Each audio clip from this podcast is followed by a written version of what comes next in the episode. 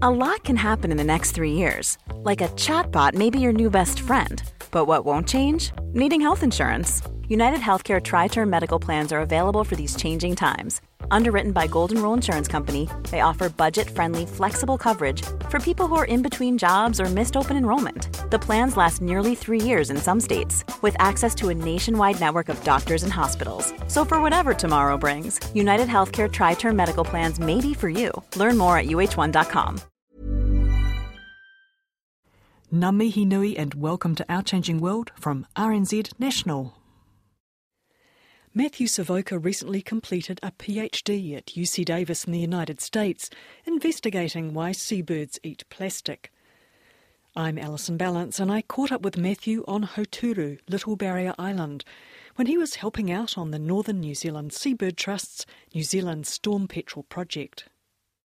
So, Matt, on the boat on the way out here to Hauturu Little Barrier, we saw a large piece of floating rubbish, and when we stopped and dragged it aboard, it turned out to be a large plastic bag, a very large plastic bag, filled with balloons, helium filled balloons. Mm.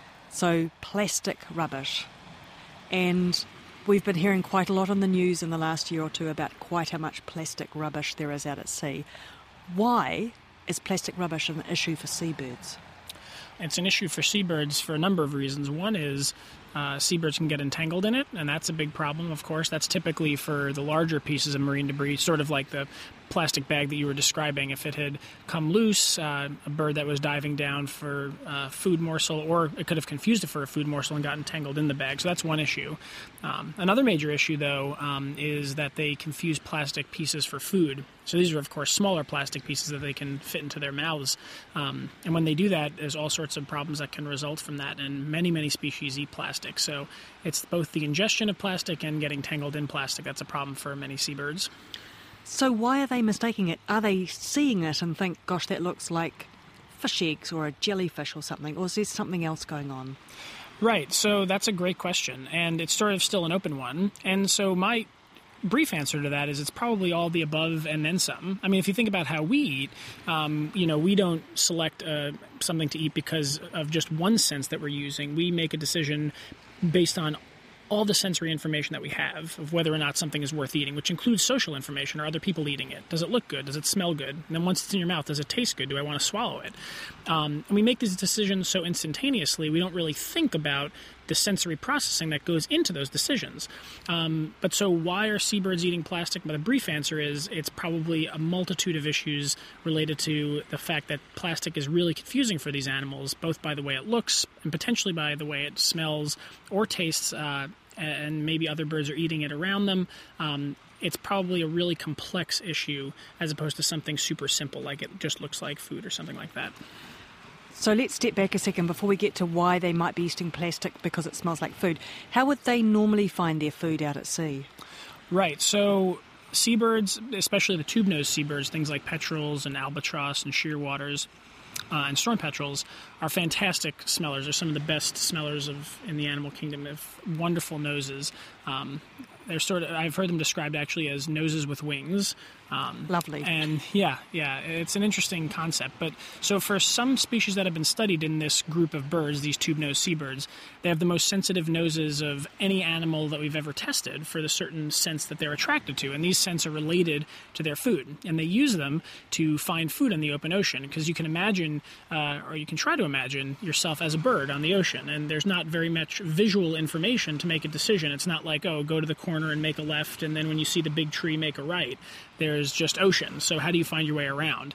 And what's been shown by lots and lots of research long before I was around, actually, was that these birds actually use olfactory or odor landscapes, so these different pockets and scents and concentrations of odors at sea, to make decisions about where to forage and what to forage on. So their sense of smell is really important in a grand sense of how these animals find food.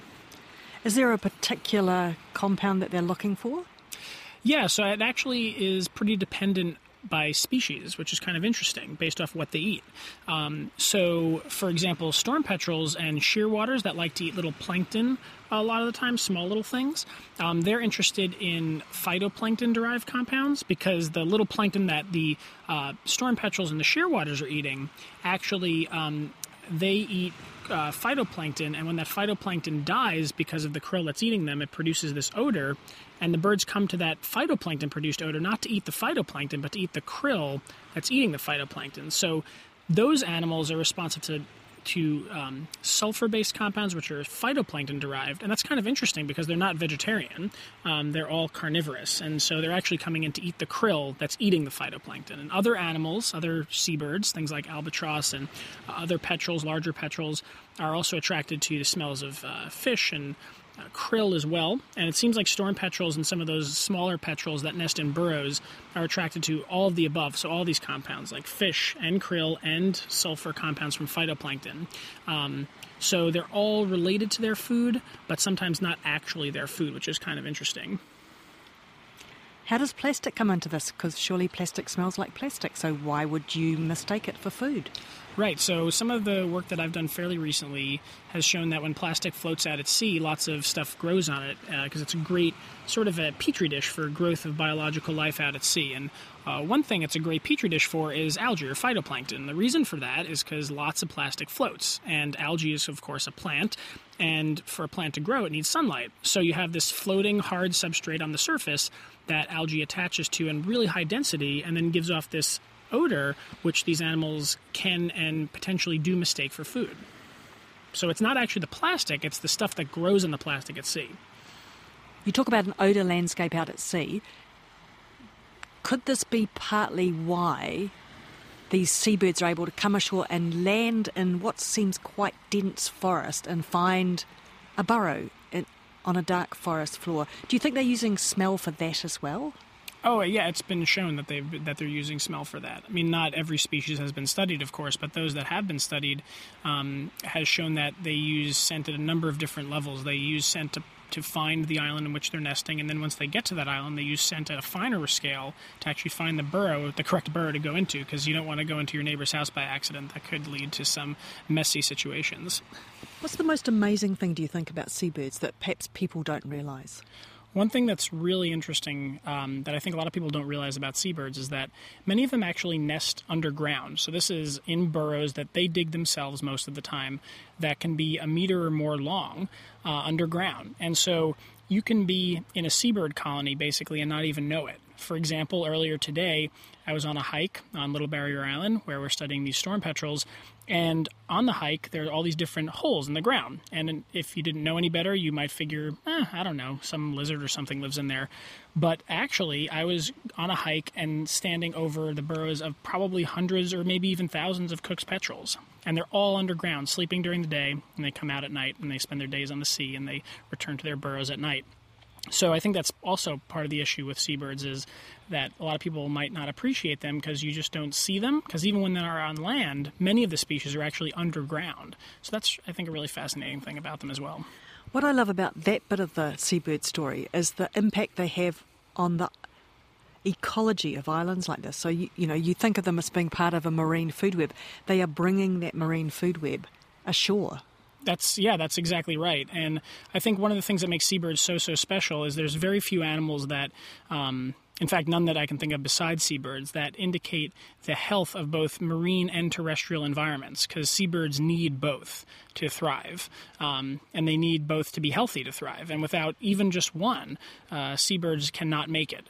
And so, if you have lots of seabirds around, as you do in New Zealand, then that means that those places where seabirds are breeding, typically on offshore islands, and the marine waters are doing quite well. Um, and so, that's a humongous value of seabirds to people is to indicate not just how marine environments are doing, but also how their terrestrial environments are doing.